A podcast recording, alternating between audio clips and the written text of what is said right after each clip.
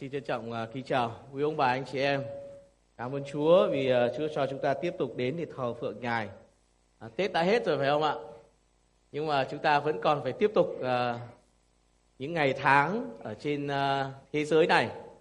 Uh, nhưng mong rằng uh, chúng ta có Chúa đó, chúng ta không chỉ bắt đầu uh, bước tiếp uh, cuộc đời của chúng ta chỉ với những thứ ở trên thế gian này mà thôi. Nhưng chúng ta hãy bước cùng với Chúa vì Ngài đồng hành cùng với chúng ta trong mọi hoàn cảnh, trong mọi nơi chúng ta đi, trong mọi việc mà chúng ta làm.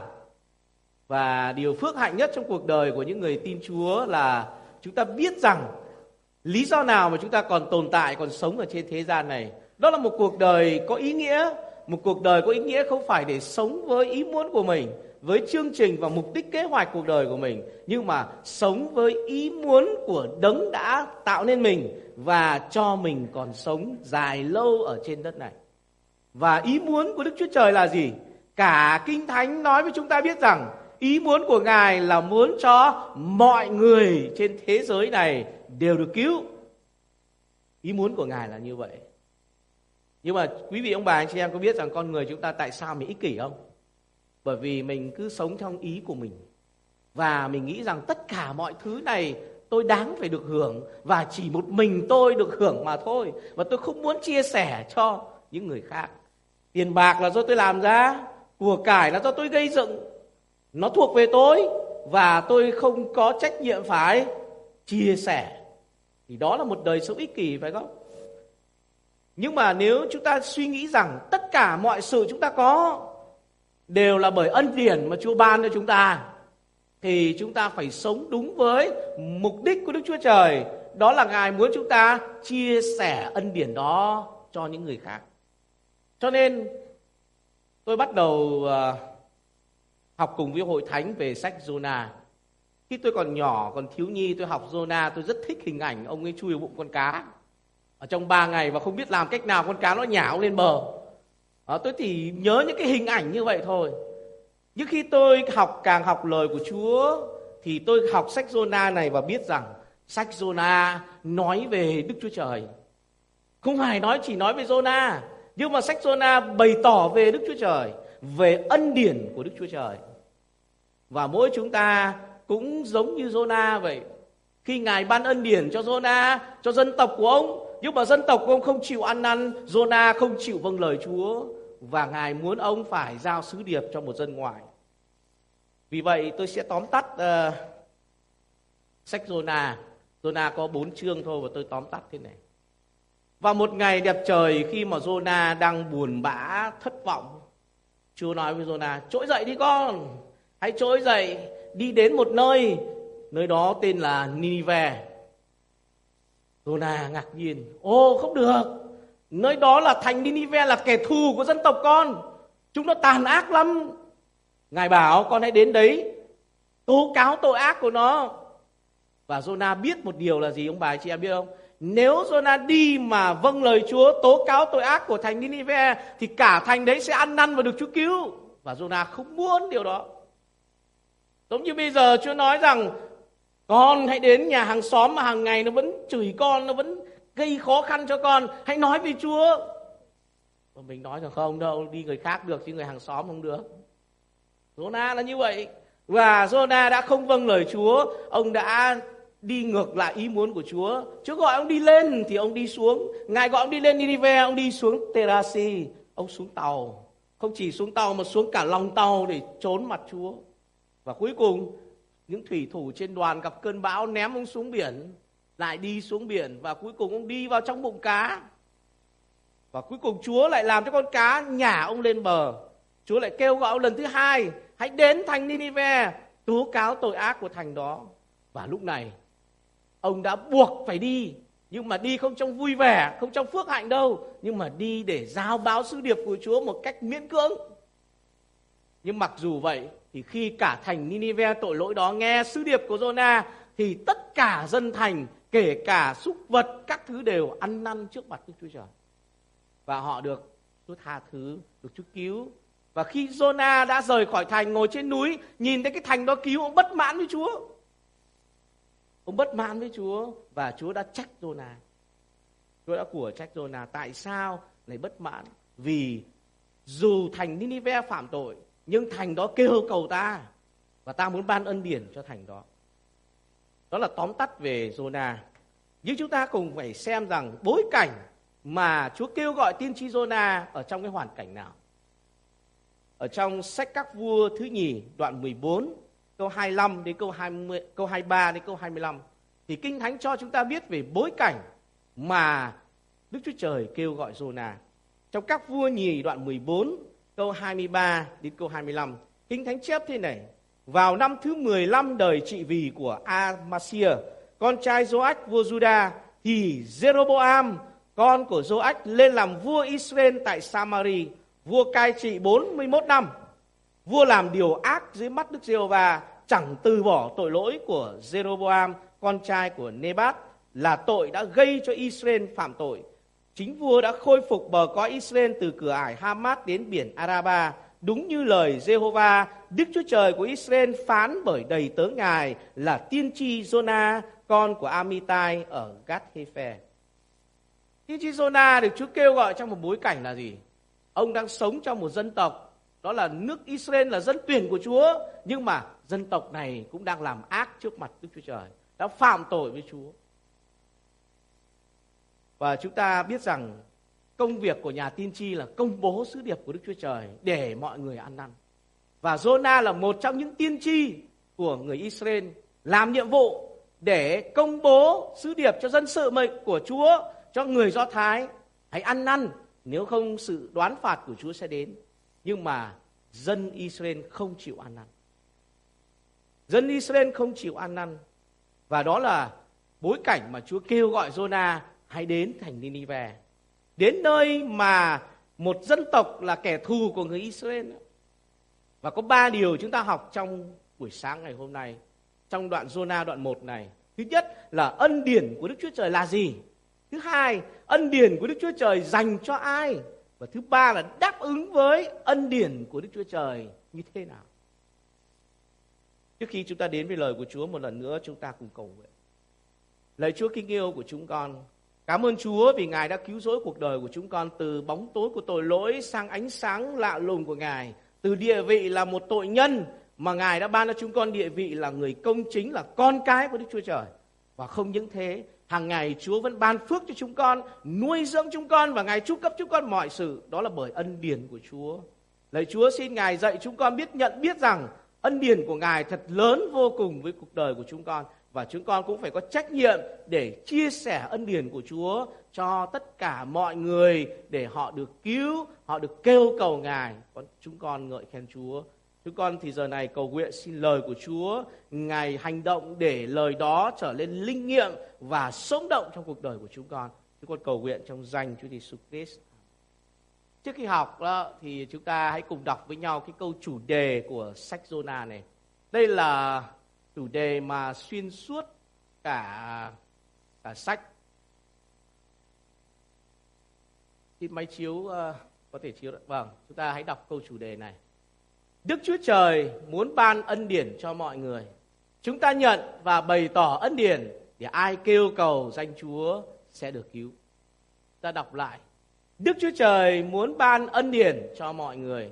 Chúng ta nhận và bày tỏ ân điển để ai kêu cầu danh Chúa thì sẽ được cứu. Đó là câu chủ đề của cả sách Jonah mà chúng ta sẽ học với nhau trong những tuần tiếp tới. Điều thứ nhất chúng ta sẽ học rằng ân điển của Chúa là gì? Ở trong giáo lý căn bản thì tôi nhớ có một cái định nghĩa về ân điển của Chúa là thế này. Đó là một món quà ban cho một người không xứng đáng nhận. Đó là một cái khái niệm chung nói về sự cứu rỗi của Chúa là món quà ban cho nhân loại này mà trong khi đó con người không xứng đáng, không bằng cách nào, không bằng nỗ lực để nhận lấy được, nhưng bởi tình yêu và lòng thương xót của Chúa. Nhưng chúng ta cần phải nhận biết rằng ngày hôm nay trong cuộc đời của chúng ta có rất nhiều ân điển của Chúa mà mình nghĩ nó là bình thường. Và nhiều khi chúng ta nghĩ rằng à đó là do mình làm ra, do mình đáng được hưởng. Ân điển là sự tha thứ tội lỗi mà tôi không xứng đáng được tha thứ. Ân điển là sự cứu rỗi mà tôi không xứng đáng được cứu. Ân điển là phước hạnh ban cho mà tôi không đáng được nhận. Ân điển là sự kêu gọi phục vụ mà tôi không xứng đáng phục vụ. Ân điển là sự sống đời đời ban cho mà tôi không xứng đáng để được sống. Ân điển là một gia đình mà Chúa ban cho mà tôi không xứng đáng được nhận cái gia đình đó. Điều đó giúp chúng ta ý thức điều gì? Tất cả mọi sự trong cuộc đời của chúng ta đều là bởi ân điển mà Chúa ban cho. Không phải chỉ là niềm tin, không phải chỉ là đức tin, nhưng mà trong cuộc sống của chúng ta, bố mẹ, con cái, người chồng, người vợ mà Chúa ban cho chúng ta đó là ân điển của Ngài. Và chúng ta hãy trân trọng điều đó vì không phải tự chúng ta làm ra được, tự chúng ta có được. Rất nhiều sống này cho chúng ta nhận biết ân điển của Đức Chúa Trời. Và trong Epheso đoạn 2 câu 8 đến câu 9 nói thế này.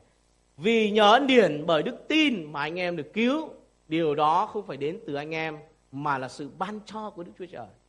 Cho nên để chúng ta suy nghĩ ân điển là gì thì ân điển là Chúa ban cho và mình làm việc gì? Mình không phải nỗ lực mà đạt được mà mình chỉ nhận lấy với lòng biết ơn. Cho nên trong cuộc sống chúng ta đừng có đòi hỏi Đừng có đòi hỏi người này, người khác, điều này, điều kia. Chúng ta đôi khi đòi hỏi cả Chúa đó, Chúa ơi, Ngài phải làm điều này cho con, Ngài phải ban điều kia cho con. Chúng ta hay đòi hỏi rất nhiều từ Chúa và đòi hỏi những người xung quanh chúng ta. Bởi vì chúng ta không biết rằng đó là ân điển mà Chúa ban cho. Khi chúng ta nghĩ cái gì của mình ấy, thì mình hay đòi hỏi và chúng ta hay ích kỷ, không muốn chia sẻ. Nhưng nếu chúng ta nhận biết ân điển của Chúa, chúng ta sẽ vui mừng và sống được Chúa ơi. Con được sống thế này là bởi ân điển của Ngài. Con cảm ơn Chúa về cuộc đời mà Ngài ban cho con. Con không có, có thỏa lòng và không đòi hỏi điều này hay điều khác. Và ông bà anh chị em biết không? Một con người nhận ân điển và sống ân điển. Khi kinh nghiệm được ân điển mới sống ân điển được. Tại sao mình không thể sống ân điển với mọi người được? Tại sao người chồng, người vợ không thể sống ân điển với nhau? Mà lúc nào cũng muốn hiếu thắng, tôi phải là người chiến thắng, tôi phải là người đúng. Và chúng ta hay chỉ trích những người khác, hay phê phán những người khác. Bởi vì chúng ta nghĩ rằng chỉ mình mới xứng đáng. Jonah và dân Do Thái là như vậy. Chỉ nghĩ rằng tôi mới xứng đáng để được Đức Chúa Trời cứu. Còn những dân tộc khác đáng phải bị hình phạt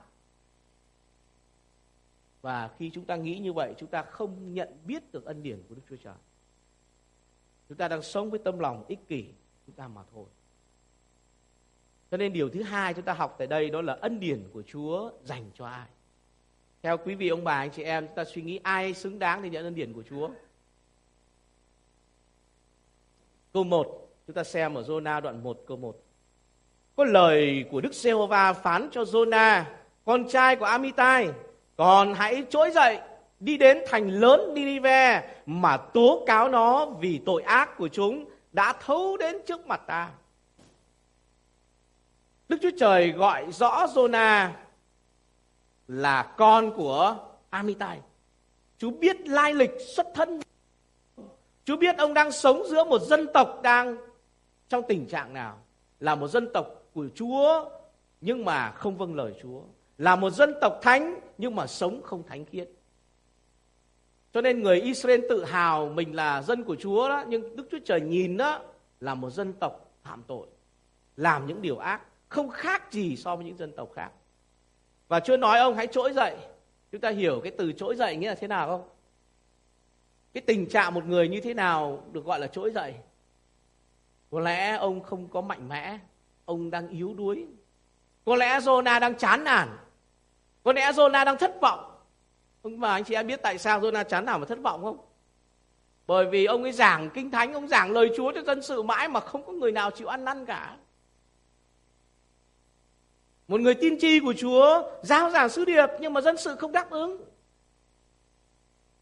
Cho nên Jonah chán nản, thất vọng. Và có lẽ ông không còn nghĩ đến cái chức vụ tiên tri của ông nữa. Nhưng mà Đức Chúa Trời đã làm gì? Ngài đã kêu gọi ông hãy trỗi dậy đừng chán nản, đừng tuyệt vọng, nhưng ta sẽ cho con một chức vụ vinh quang, ta sẽ cho con một hy vọng thế này, con hãy đến thành lớn Ninive mà tố cáo tội ác của chúng. Và Kinh Thánh nói chúng ta biết Ninive là nơi như thế nào. Ở trong Nahum, sách tiên tri Nahum đoạn 3, câu 1 và câu 4 đó, chúng ta sẽ biết tình trạng của Ninive thế nào. Nahum đoạn 3 câu 1 đến câu 4 Kinh Thánh chép thế này. Khốn cho thành Ninive là thành vấy máu, nó đầy dẫy dối trá và cường bạo, cướp bóc và không thôi.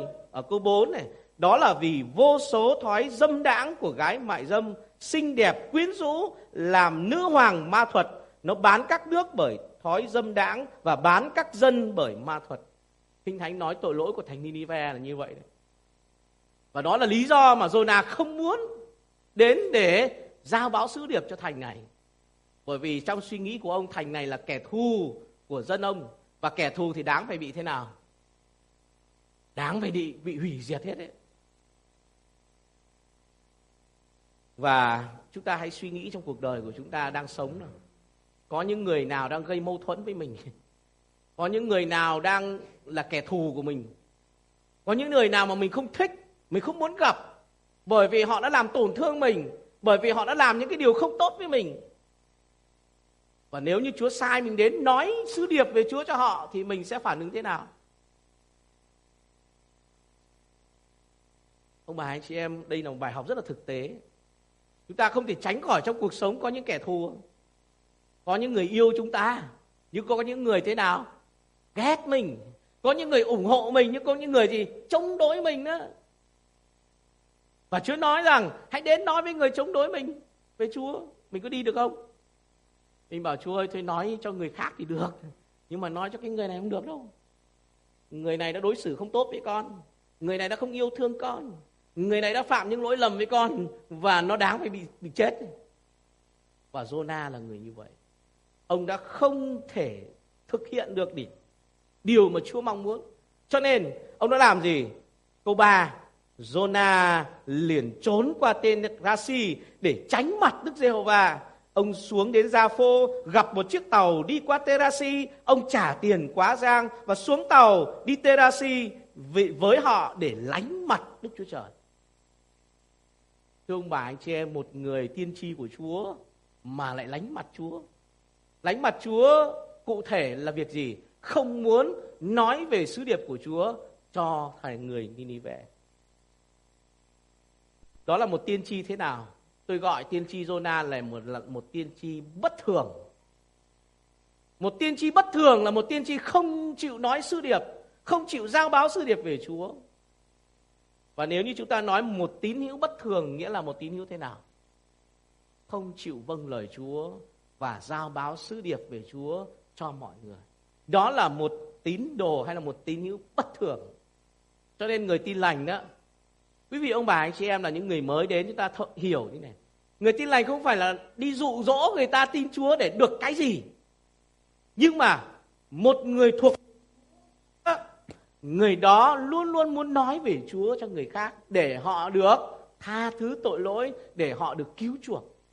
Để họ được sống một cuộc đời phước hạnh với Đức Chúa Trời chứ không vì một lợi ích nào đâu. Cho nên nếu một người tin Chúa mà không nói về Chúa thì mới là người bất thường. Còn một người tin Chúa mà đi nói với Chúa là người rất bình thường. Không có một tôn giáo nào đặc biệt như là tin lành đâu. Vì muốn mọi người được cứu, vì muốn vâng lời Chúa mà không thể không nói về Chúa. Cho nên tiên tri Jonah ở đây là một tiên tri bất thường vì ông đã không nhận biết được ý muốn của Đức Chúa Trời, không vâng lời Chúa. Ở trong Phi-rơ thứ nhì đoạn 3 câu 9 Kinh Thánh chép gì? Ông bà anh chị em có nhớ lời Chúa trong Phi-rơ thứ nhì đoạn 3 câu 9 chép gì không? Sứ đồ Phi-rơ nói rằng, Chúa không chậm trễ như lời của Ngài. Chúa không chậm trễ về lời của Ngài như một số người nghĩ đâu. Nhưng Ngài kiên nhẫn với anh em. Ngài không muốn một người nào chết mất. Nhưng muốn mọi người đều được ăn năn. Có nhiều người nói rằng, tại sao chưa tận thế? Tại sao Kinh Thánh nói ngày Chúa sẽ trở lại mà Chúa chưa trở lại? Và nhiều người nghi ngờ về điều đó. Và sứ đồ phi nói là gì? Không phải Chúa chậm trễ. Mà lý do là gì? Bởi vì Ngài đang kiên nhẫn. Ngài không muốn cho một người nào ở thế giới này chết mất. Nhưng muốn cho mọi người được cứu, được ăn năn. Cho nên chúng ta tin Chúa mình phải hiểu biết được ý muốn của Chúa. Ngài muốn mọi người được cứu đó. Cho nên có những người con trong gia đình có những người cha, người mẹ trong gia đình khi tin chúa đó, thì cái lòng mong ước khao khát là những người thân trong gia đình mình cũng được tin chúa. Đó là tình yêu thương xuất phát từ trong tấm lòng. Đó là một người hiểu biết ý muốn của đức chúa trời. Đó là một cuộc đời ý nghĩa trên thế giới này. Cho nên ai được nhận ân điển, quý vị sẽ suy nghĩ xem, ai được nhận ân điển? Tất cả mọi người đều có cơ hội được nhận ân điển. Chúa muốn ban ân điển cho mọi người, cho cả những con người tội lỗi, cho cả những dân tộc tội lỗi và cụ thể đây là dân thành Ninive và bây giờ mình suy nghĩ lại chính mình đi. Chúa cứu mình trong tình trạng mình là người như thế nào? Có phải chúng ta là người tốt không? Có phải mình là người xứng đáng không? Nhưng mà Chúa cứu tôi và ông bà anh chị em, trong hoàn cảnh chúng ta đều là tội nhân đều là những người tội lỗi mà Chúa cứu chúng ta Chúa bảo ông trỗi đi về nhưng mà Jonah đã bắt đầu một cuộc hành trình đi ngược lại ý muốn của Chúa. Và trong câu số 4, từ câu số 4 xảy ra điều gì? Nhưng Đức Giê-hô-va khiến một trận cuồng phong thổi trên mặt biển và một cơn bão lớn xảy ra trên biển làm chiếc tàu gần bị vỡ. Các thủy thủ đều sợ hãi, ai nấy kêu cầu thần của mình, rồi họ ném đồ đạc trong trong tàu xuống biển để cho nhẹ tàu. Nhưng Jonah xuống dưới lòng tàu nằm ngủ và ngủ mê. Thuyền trưởng đến gần ông và bảo, ông có thể nằm ngủ được sao? Hãy trỗi dậy, hãy kêu cầu thần của ông. Có lẽ vị thần ấy sẽ nhớ lại chúng ta thì chúng ta thoát chết. Kế đó, các thủy thủ nói với nhau rằng, hãy đến, chúng ta bắt thăm để cho biết vì ai mà tai họa này xảy đến cho chúng ta. Vậy họ bắt thăm và chúng nhầm Jonah. Câu chuyện rất hay, phải không? Jonah suốt một cuộc hành trình trên tàu, gần gũi với những thủy thủ, nhưng mà ông không nói về Chúa cho họ. Ông không kêu cầu Chúa nữa. Và ông yên vị trốn và nằm ngủ, và cơn bão nó nổi lên. Và vì cơn bão đó mà các thủy thủ đã thúc ông dậy. Ông ơi, điều gì đang xảy ra đây? Ông hãy kêu cầu thần của ông đi. Ông hãy nói cho chúng tôi tôi biết tại sao lại xảy ra chuyện này. Và chúng ta biết rằng Jonah làm điều gì? Ở câu 8, bấy giờ họ nói với ông, hãy cho chúng ta biết vì cớ gì mà tai họa này đổ xuống trên chúng ta. Ông làm nghề gì và từ đâu đến? Ông từ uh, nước nào đến? Thuộc về dân nào? Ông trả lời, tôi là người Hebrew và tôi kính sợ Jehovah là Đức Chúa Trời trên trời. Ngài đã làm nên biển và đất khô. Những người trên tàu sợ hãi và hỏi ông, Ông đã làm chuyện gì vậy? Bấy giờ họ biết rằng ông đã trốn khỏi mặt Đức Giê-hô-va vì ông đã khai với họ. Quý vị ông bà anh chị em có khi nào những người hàng xóm, những người quanh mình tự nhiên phải hỏi mình về niềm tin không? Và chúng ta sống cùng mọi người nhưng mình không chia sẻ về Chúa cho mọi người. Đến một hoàn cảnh nào, đến một thời điểm nào mà người ta phải hỏi, phải chất vấn chúng ta về niềm tin. đó là điều không nên xảy ra mà chúng ta phải trả lời hay là mình phải chia sẻ trước đừng để đến hoàn cảnh khó khăn đến một hoàn cảnh nan đề mà người ta phải hỏi mình và tôi gọi Jonah ở đây là gì Jonah là nhà tiên tri bất đắc dĩ thứ nhất là một người bất bình thường và bây giờ là bất đắc dĩ ông bất đắc dĩ gì ông phải ông phải nói với Chúa không thể không nói được vì người ta đã chất vấn ông Người ta hỏi ông ở đâu? Quê hương ông là gì? Đức tin ông là gì? Ông tin ai? Và lúc này Jonah nói, tôi là người Hebrew và kính sợ Đức Chúa Trời. Ông bà anh chị em thấy điều này có có lạ không? Ông nói ông là người kính sợ Chúa, nhưng trong đời sống ông có thật sự kính sợ Chúa không? Không. Ông nói ông kính sợ Chúa, nhưng mà đời sống của ông thì đi ngược lại ý muốn của Chúa. Cho nên ông bà anh chị em ơi, ngày hôm nay chúng ta cũng vậy đó. Chúng ta hàng ngày đến thờ phượng Chúa tại hội thánh. Chúng ta cũng thể hãnh diện nói rằng tôi là người kính sợ Đức Chúa Trời. Nhưng trong thực tế chúng ta có kính sợ Chúa không? Làm sao chúng ta biết được? Đó là vì chúng ta không vâng lời Ngài. Không vâng lời Chúa nó thể hiện việc chúng ta không kính sợ Chúa. mà chỉ là môi miệng thôi. Khi chúng ta không muốn chia sẻ ân điển của Chúa cho mọi người là chúng ta không vâng lời Chúa. Khi chúng ta không giao báo về Chúa cho mọi người, nghĩa là chúng ta không không vâng lời Chúa. Trong lễ tiệc thánh Chúa Giêsu nói gì? Này là thân thể ta, đã vì các con mà phó cho. Hãy làm điều này để nhớ đến ta. Này là huyết ta, huyết của sự giao ước mới đã vì các con mà đổ ra để được tha tội. Hãy làm điều này để nhớ ta và giao sự chết của ta cho đến ngày ta trở lại. Nhưng mà chúng ta là những người chứng nhân câm lặng giống như Jonah. Chỉ giữ đức tin cho mình thôi. Mình tin Chúa đủ rồi. Và bây giờ mình cần phải giấu cái đức tin của mình. Giấu cái vỏ à, cái cái cái cái thân phận là một người con cái Chúa của mình. Mình cũng xuống tàu, mình cũng tìm một cái nơi nào mà kín nhất để có thể giấu được mình đó. Mọi người không ai biết mình là người tin Chúa. Và đó là một cơ đốc nhân bất bình thường, bất thường. Và chúng ta biết rằng Đức Chúa Trời không để cho điều đó đâu. Bằng mọi cách, bằng mọi phương cách mà Chúa làm cho lời của Chúa được giao ra. Cho dù Jonah phải trả lời miễn cưỡng. Ông trả lời là tôi là người Hebrew. Tôi không biết tại sao ông không nói tôi là người Israel mà nói là người Hebrew. Và tôi là người kính sợ Đức Chúa Trời. Ông làm chứng điều gì? Ông làm chứng rằng Đức Chúa Trời có quyền trên thiên nhiên, trên biển và đất khô. Đức Chúa Trời là đấng tạo hóa. Ông làm chứng về Chúa đó. Nhưng mà ông lại là người lánh mặt Chúa. Và chúng ta xem ở câu uh, tiếp theo câu 10. Khi họ nói rằng ông đã làm gì vậy? Thì bắt đầu ông phải khai với họ lý do tại sao trận bão này nổi lên. Lý do tại sao mà mọi người trên thuyền phải gặp cái tai họa này? Vì tôi. Vì tôi không vâng lời Chúa. Ông bà anh chị em muốn mình sống trở thành phước hạnh cho người khác hay là trở thành tai họa cho người khác? Mình muốn sống trở thành niềm vui cho mọi người, hay là trở thành nỗi buồn cho nhiều người? Đó là lựa chọn cuộc đời của người thuộc về Chúa. Một cuộc đời mà không bày tỏ về Chúa thì sẽ không ý nghĩa được cho người nào hết, mà thậm chí sẽ trở nên cái tai họa cho những người khác. Cho nên nếu chúng ta muốn sống mà để người khác được phước hạnh qua cuộc đời của chúng ta, thì mình phải bày tỏ về niềm tin và bày tỏ về Đức Chúa Trời. Mình đừng có sợ hãi mà giấu giếm cái thân phận tin Chúa của mình. Mình chia sẻ nó ra để nhiều người được phước hạnh. Chứ không giống như Jonah là người ích kỷ chỉ giữ cái đức tin cho mình, cho dân tộc của mình và không muốn chia sẻ cho những dân tộc khác biết về Chúa. Và cho đến một thời điểm ông trở thành nguyên nhân của mọi vấn đề và ông phải miễn cưỡng nói về Chúa cho người khác. Nhưng mà chúng ta cảm ơn Chúa vì ở đây có điều gì xảy ra. Kinh Thánh chưa dừng lại và ở đây có một điều gì xảy ra tại đây.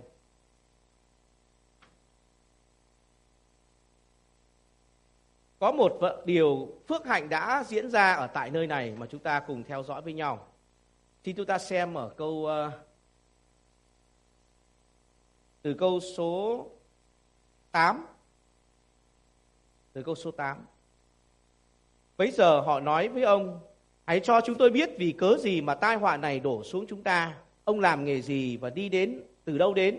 Ông ở nước nào? Thuộc Ông trả lời rằng tôi là người Hebrew và tôi kính sợ Đức Giê-hô-va là Đức Chúa Trời. Ngài đã làm nên biển và đất khô. Những người trên tàu sợ hãi và hỏi ông, ông đã làm chuyện gì? Và bấy giờ họ biết rằng lý do ông đã trốn khỏi Đức Giê-hô-va vì ông đã khai với họ. Vì ông đã khai với họ và câu số 13. Tuy nhiên, người ấy ra sức trèo vào bờ nhưng không được vì biển càng lúc càng nổi lên dữ dội và chống lại họ Câu 14 là câu tuyệt vời này. Họ đã kêu cầu với Đức Giê-hô-va. Họ kêu cầu điều gì? Lấy Đức Giê-hô-va, chúng tôi nài xin Ngài, xin đừng làm cho chúng tôi chết vì cớ mạng sống của người này và đừng khiến máu vô tội đổ lại trên chúng tôi. Lạy Đức Giê-hô-va vì chính Ngài là đấng làm điều mình muốn. Câu 15. Sau đó họ ném xuống biển thì cơn giận dữ của biển liền yên lặng. Vì vậy những người ấy rất kính sợ Đức Giê-hô-va, họ dâng tế lễ cho Đức Giê-hô-va và hứa nguyện với Ngài. Cho nên điều thứ ba chúng ta sẽ học đó là đáp ứng với ân điển của Đức Chúa Trời. Đức Chúa Trời ban ân điển cho người Do Thái nhưng họ không chịu ăn năn. Đức Chúa Trời ban ân điển cho Jonah để báo sứ điệp nhưng ông không giao báo. Đức Chúa Trời đã ban ân điển cho những thủy thủ trên tàu là những dân ngoại không hề biết Chúa. Họ phải nghe một sứ điệp qua một nhà tiên tri bất thường, qua một nhà tiên tri bất đắc dĩ. Họ phải nghe giao giảng sứ điệp cách biến cưỡng, nhưng họ đã nhận biết Chúa và đáp ứng đúng với ân điển của Đức Chúa Trời. Quý vị ờ, nghe điều này thì thấy thế nào? Có nhiều khi quý vị bảo là nghe mục sư này giảng thì thấy thích, thấy có ơn, nhưng mà nghe những mục sư khác giảng thì mình thấy nó khó hiểu và mình thấy không không không hào hứng lắm, phải không? Chúng ta suy nghĩ rằng mình làm thế nào có thể tin Chúa được qua cái sự giảng của của Jonah một cách miễn cưỡng thế này. Ông nói về Chúa, ông chả có gì vui cả. Ông buộc phải nói. Nhưng mà chúng ta phải tin vào lời của Đức Chúa Trời. Chứ chúng ta đừng phụ thuộc vào môi miệng của cái người giao giảng. Chúng ta nghe lời Chúa để chúng ta tin vào lời của Chúa. Cho nên đây cũng là cái sự đáp ứng của mỗi người chúng ta ngay cả trong khi nghe giảng cũng vậy. Không phải người nào giảng chúng ta cũng cũng cũng có thể dễ nghe được. Nhưng chúng ta quan trọng là mình nghe cái gì? Mình nghe người đó giảng hay là nghe lời của Đức Chúa Trời? Chúng ta thấy những thủy thủ này khi nghe ông Jonah giao giảng họ khó chịu không? Họ, ông giao giảng chả có nhiệt huyết gì cả. Ông giao giảng chẳng có cái gì hứng thú cả. Nhưng mà những người này đã kêu cầu Đức Chúa Trời. Những thủy thủ này đã kêu cầu Chúa, Chúa ơi hãy cứu con. Và quý vị ông bà anh chị em biết Kinh Thánh nói gì với chúng ta trong Roma đoạn 10 câu 10 đến câu 12. Roma đoạn 10 câu 10 đến câu 12 chép thế này. Vì ai tin trong lòng thì được xưng công chính, ai tuyên xưng nơi môi miệng thì được cứu rỗi. Kinh Thánh nói, người nào tin Ngài thì sẽ không bị hổ thẹn, không có sự phân biệt giữa người Do Thái và người Hy Lạp, vì cùng chung một Chúa là Chúa của mọi người, đấng ban ơn dư dật cho mọi người kêu cầu Ngài. Câu 13, vì ai kêu cầu danh Chúa sẽ được cứu. Ân điển của Chúa ban cho mọi người. Nhưng mà ai có thể nhận được ân điển? Ai có thể kinh nghiệm được ân điển? Đó là người biết kêu cầu Chúa. Ông bà anh chị em có kêu cầu Chúa không? Hay chúng ta nghĩ rằng chỉ có người thế gian, chỉ có người chưa tin Chúa mới kêu cầu Chúa thôi. Còn tôi biết Chúa rồi, tôi là con của Chúa rồi. Trong mọi hoàn cảnh chúng ta phải kêu cầu Chúa. Đã bao giờ ông bà anh chị em kinh nghiệm trong những hoạn nạn, trong những khó khăn mà chúng ta kêu cầu Chúa? Chúa ơi, xin Chúa cứu con. Trong những lúc chúng ta bệnh tật, đau đớn, chúng ta kêu cầu Chúa ơi, xin Ngài cứu con.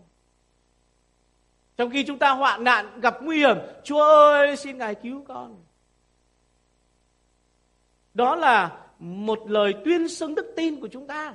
Nó phải xuất phát từ môi miệng kêu cầu Chúa, kêu cầu danh Chúa. Nhiều khi chính những người tin Chúa, chính những cơ đốc nhân, chính những con cái của Chúa, ngay cả những mục sư cũng thiếu sự kêu cầu Chúa. Chúng ta thường dành thời gian bao nhiêu thời cầu nguyện với Đức Chúa Trời? Chúng ta dành bao nhiêu thời gian trong ngày để chúng ta kêu cầu Chúa? Và đó là lý do tại sao mình tin Chúa mà mình vẫn chưa nhận được phước hạnh. Tại sao mình tin Chúa mà mình vẫn còn phiền muộn, mình vẫn còn sầu não, mình vẫn còn lo lắng và sợ hãi? Vì mình đâu có kêu cầu Chúa. Jonah, ông bà anh chị em đọc Kinh Thánh này, từ khi Chúa kêu gọi ông đó, cho đến khi ông ở đoạn này chưa lần nào Jonah kêu cầu Chúa cả. Đó là một tiên tri bất thường. Và nếu như con cái Chúa mà không kêu cầu Chúa thì đó là những con cái Chúa bất thường. Không bình thường đâu. Bởi vì chúng ta không tin rằng Chúa đang tể trị. Chúng ta không tin rằng quyền năng của Chúa có thể giải cứu mình. Mình vô tín đó. Mặc dù mình theo tin lành, nhưng mình vô tín. Bởi vì mình không kêu cầu Chúa mình vẫn tự nghĩ rằng việc này mình có thể giải quyết được việc này mình có thể làm được và mình nghĩ rằng chúa ơi, làm sao chúa có thể cứu con được làm sao chúa có thể giải quyết cái vấn đề lớn này được cho nên chúng ta không kêu cầu và tôi muốn nói với ông bà anh chị em là đáp ứng đúng với ân điển của Chúa chỉ bằng việc là gì? Kêu cầu. Kêu cầu Chúa. Vì kinh thánh nói, ai kêu cầu Chúa thì thế nào? Sẽ được cứu. Ai kêu cầu danh của Chúa thì sẽ được cứu. Những người thủy thủ trên thuyền này không phải là người Do Thái. Họ chưa bao giờ biết về Đức Chúa Trời cả. Nhưng mà một ngày họ gặp cơn bão, họ phải ở cùng với một cái nhà tiên tri bất bình thường, bất đắc dĩ này họ phải nghe một cái sứ điệp miễn cưỡng. Nhưng mà họ lại đáp ứng với Chúa. Vì họ đang gặp nguy hiểm rồi. Bây giờ họ tin rằng Chúa có thể cứu họ. Họ kêu cầu. Họ kêu cầu lầy Đức Giê-hô-va, chúng con nài xin ngài. Xin đừng làm cho chúng con chết vì cớ mạng sống người này. Và đừng khiến máu vô tội đổ lại trên chúng con. Và họ nhận biết Chúa thế này là ông bà chị em thấy đặc biệt này. Lạy Đức Giê-hô-va, vì chính ngài là đấng đã làm điều mình muốn. Trong khi đó một tiên tri của Chúa thì không tin về Đức Chúa Trời làm mọi điều ngài muốn mà ông muốn làm điều mình muốn. Chúa bảo ông nói tiên tri cho thành Nineveh ông không muốn làm. Nhiều khi uh, trong cuộc sống của chúng ta có nhiều khi mọi uh, mình có thể nhờ người này làm việc bảo người kia làm việc người ta nói tôi không thích làm. Đấy tôi không muốn làm không ai bắt được cho nên Jonah không làm theo điều Chúa muốn mà chỉ muốn làm theo điều mình muốn mà thôi. Đáp đứng với ân điển của Chúa là một đời đời sống kính sợ và thờ lạy Ngài. Chúng ta xem ở câu số 16. Vì vậy, những người ấy rất kính sợ Đức Giê-hô-va, họ dâng tế lễ cho Đức Giê-hô-va và hứa nguyện với Ngài. Những người này đã tin Chúa, thờ phượng Chúa và cam kết đời sống của mình trong đức tin ở nơi Đức Chúa Trời. Họ được cứu. Cho nên đó là đáp ứng tốt nhất đối với ân điển của Đức Chúa Trời. Ngày hôm nay quý vị ông bà anh chị em, tất cả chúng ta đều nhận ân điển của Chúa bằng nhiều phương cách, trong nhiều lĩnh vực. Chúng ta hãy tiếp tục kêu cầu Chúa, biết ơn Chúa. Điều đó là đáp ứng đúng đắn với ân điển của Chúa. Một người tin Chúa mà không kêu cầu Chúa là người bất thường. Một người tin Chúa mà không vâng lời Chúa là điều bất thường. Và đừng để đến một lúc mà chúng ta phải nói về Chúa một cách miễn cưỡng cho người khác thì chúng ta không phước hạnh. Lẽ ra Jonah xuống tàu, ông có thể làm chứng về Chúa đấy. Mọi người tin nhận Chúa, có phải phước hạnh hay không? Nhưng phải phải chờ đến một cái hoạn nạn, một cái sóng gió đi gần chết mà không phải ông tự nhiên nói về Chúa đâu mà người ta phải thúc ông, phải hỏi ông, phải tra vấn ông và lúc đó ông mới khai rằng tôi là người tin Chúa. Đó không phải là một cuộc đời phước hạnh phải không? Cho nên việc chúng ta bày tỏ về Chúa cho mọi người là điều vui mừng, là điều tự hào, là điều tốt. Không có cái gì phải xấu hổ cả. Không có cái gì phải sợ hãi cả. Bởi vì chúng ta đang làm chứng về đấng sáng tạo, đang làm chứng về Đức Chúa Trời quyền năng, là đứng nắm sự sống và sự chết của con người. Nhưng nếu chúng ta sống với mọi người xung quanh mà mình không nói về Chúa thì điều đó không bình thường đâu. Điều đó không bình thường. Có ba câu hỏi mà chúng ta suy ngẫm trong buổi sáng ngày hôm nay. Thứ nhất, quý vị nhận biết ân Chúa như thế nào trên cuộc sống cuộc đời của mình? Quý vị nhận biết ân điển của Chúa như thế nào trên cuộc đời của mình? Câu hỏi thứ hai, điều gì khiến quý vị không muốn bày tỏ ân điển của Chúa cho mọi người? Câu hỏi thứ ba, quý vị đã đáp ứng với ân điển của Chúa như thế nào? Tôi mong rằng ba câu hỏi này có thể chúng ta về các nhóm nhỏ chúng ta thảo luận với nhau. Tôi nhắc lại ba câu hỏi đấy nhé. Thứ nhất, quý vị nhận biết ân điển của Chúa như thế nào trên cuộc đời của mình? Thứ hai, điều gì khiến quý vị không muốn bày tỏ ân điển của Chúa cho mọi người? Điều thứ ba, quý vị đang đáp ứng với ân điển của Chúa như thế nào? Đó là điều chúng ta phải suy ngẫm trong cuộc đời của chúng ta tin Chúa. Ai là người xứng đáng nhận ân điển của Chúa? Không phải chỉ một số người đặc biệt. Không phải chỉ mỗi chúng ta. Mà tất cả mọi người trên thế giới này đều cần nhận ân điển của Đức Chúa Trời. Ngài muốn ban ân điển cho mọi người. Không phân biệt một ai cả. Và chúng ta hãy sống với ý muốn của Chúa để giao báo về Chúa cho mọi người. để họ cũng kêu cầu danh Chúa mà được cứu. Xin chúng ta cùng đồng đứng dậy và cầu nguyện. Trước khi chúng ta đến với Chúa trong sự cầu nguyện, à, tôi muốn hội thánh chúng ta cùng hát với nhau bài thánh ca Ân điển lạ lùng. Đây là một bài thánh ca mọi người đều thuộc phải không? Ân điển lạ lùng. Một ân điển màu nhiệm. Tại sao gọi là ân điển màu nhiệm và lạ lùng? Bởi vì rõ ràng chúng ta không xứng đáng để nhận ân điển. Con người chúng ta xứng đáng là nhận sự hình phạt của Đức Chúa Trời. Đó là trong hồ lửa đời đời nơi mà chúng ta xứng đáng nhất để đứng ở trong hồ lửa đời đời, không phải ở trong một căn phòng đẹp đẽ để được thờ phượng Chúa như thế này. Nhưng đó là bởi ân điển của Chúa. Sự mầu nhiệm là như vậy đó. Vậy nên mỗi cuộc đời của chúng ta hãy sống ân điển đối với mọi người. Hãy chia sẻ ân điển cho những người xung quanh chúng ta. Cho những người chồng, người vợ, cho những người bố mẹ của chúng ta trong gia đình, cho tất cả mọi người ở ngoài thế gian này để họ nhận biết ân điển của Chúa để chúng ta khao khát rằng cả dân tộc Việt Nam sẽ kêu cầu danh Chúa và được cứu. Đó là ân điển màu nhiệm, ân điển lạ lùng.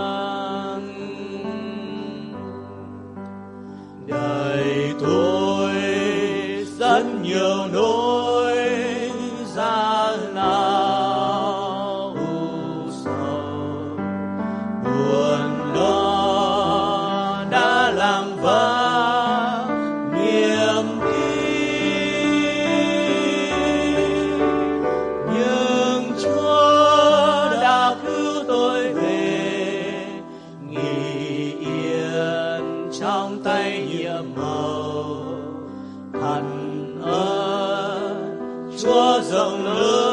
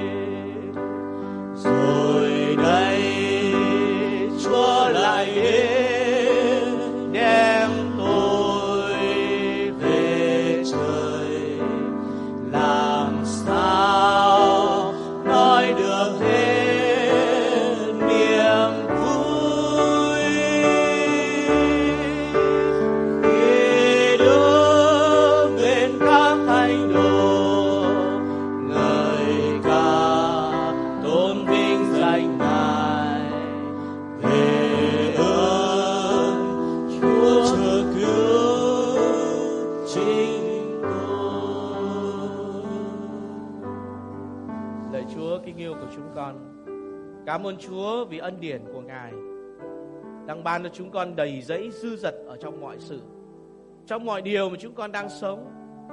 Ôi Chúa ơi, chúng con biết ơn Ngài. Ngài cứu chúng con từ nơi bóng tối của sự chết để đến nơi sự sống đời đời. Ngài chăm sóc chúng con, nuôi dưỡng và bảo vệ chúng con mỗi ngày. Ngài chu cấp những sự cần dùng cho chúng con. Chúa ơi, chúng con nhận biết rằng ân điển của Ngài từng ngày, từng giờ, từng lúc mà chúng con đang được hưởng.